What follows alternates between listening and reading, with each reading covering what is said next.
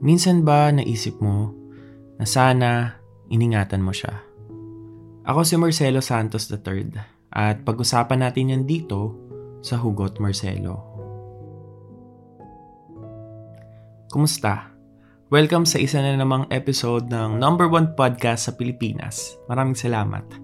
Ito ang Hugot Marcelo, a Spotify original podcast kung saan pag-uusapan natin yung mga panahong sana iningatan mo siya.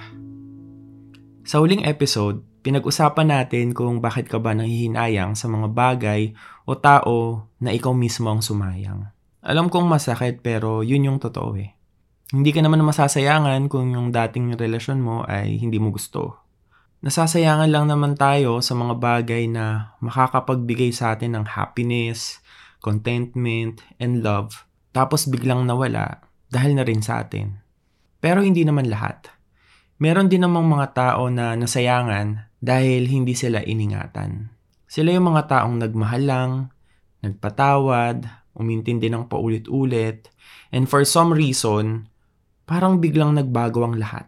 Hindi ka na niya na-appreciate, hindi na siya ganun ka-sweet sa'yo, hindi na siya yung dati mong nakilala. This time, siya yung nagbago, siya yung nagpabaya, tapos ikaw na lang yung nagpaubaya. So 13 years ko bilang tagabigay ng payo sa mga tao, marami na akong kwentong narinig mula sa mga taong nagmahal at nasayangan. Karamihan sa kanila, sila yung hindi iningatan sila yung hindi na-appreciate o hindi man lang pinahalagahan. Naging maayos naman sa simula. May kilig, may sweetness pa, pero nung lumalim na yung relationship nila, doon na talaga matetest yung pagmamahal mo sa isang tao. Kasi sa isang relationship, parte ng definition ng pag-ibig ay yung pagtitiwala, pagiging matapat, pag-intindi, at pagpapahalaga. Hindi lang puro kilig, hindi lang puro saya. Most of the time, Nakakalimutan natin yan dahil sa mga bagay na pinag-aawayan o mga hindi pagkakaunawaan. Meron akong kaibigan. Apat na taon silang magkaklase, pero noong graduating na sila, doon nabuo yung unexpected na pagtitinginan nila sa isa't isa. Sa simula, talagang mararamdaman mo yung excitement kasi sino mag-aakala na magiging sila. Parang sa isang pelikula kung saan yung dating magkaibigan na halos nagtatalo, magiging sila pala sa dulo. Masaya sa umpisa.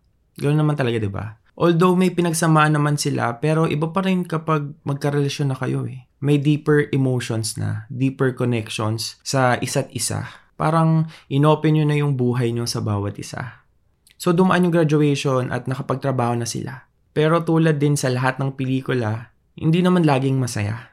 Kapag talaga nasanay kayo na laging magkasama, kapag dumating na sa point na haharap na kayo sa real world, sa pagtatrabaho, obligasyon sa pamilya, pati na rin sa pangarap, lahat magbabago. Naging busy na sila sa kani-kanilang trabaho, pero nandun pa rin naman yung communication. Nagte-text pa rin daw sila sa umaga, tapos saglit na tawag pagkatapos ng trabaho. Nagagawa nila yon pero sa umpisa lang daw talaga madali.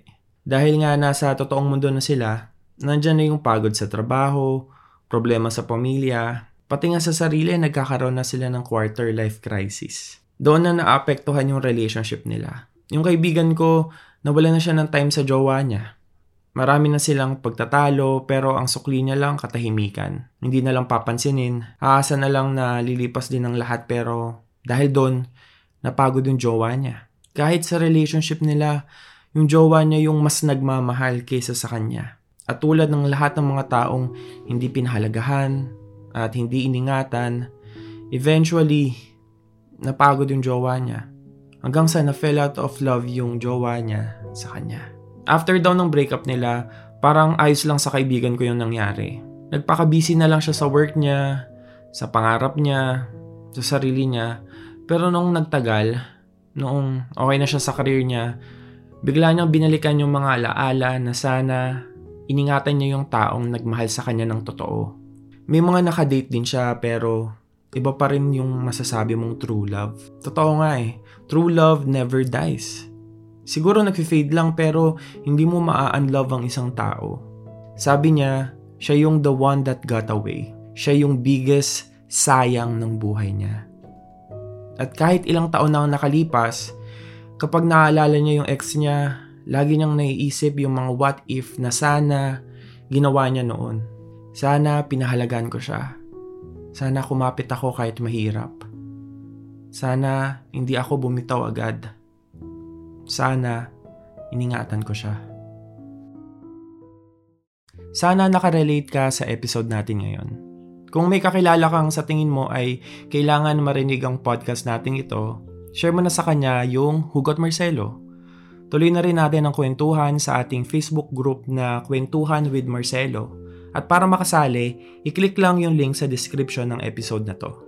Again, maraming maraming salamat sa pagsuporta sa Hugot Marcelo at nag-number one siya sa Philippine chart ng podcast dito sa Spotify. At sa mga bagong listeners, huwag niyong kalimutang i-follow ang podcast na to at i-rate nyo na rin and listen for free only on Spotify. Ako si Marcelo Santos III. Ito ang Hugot Marcelo.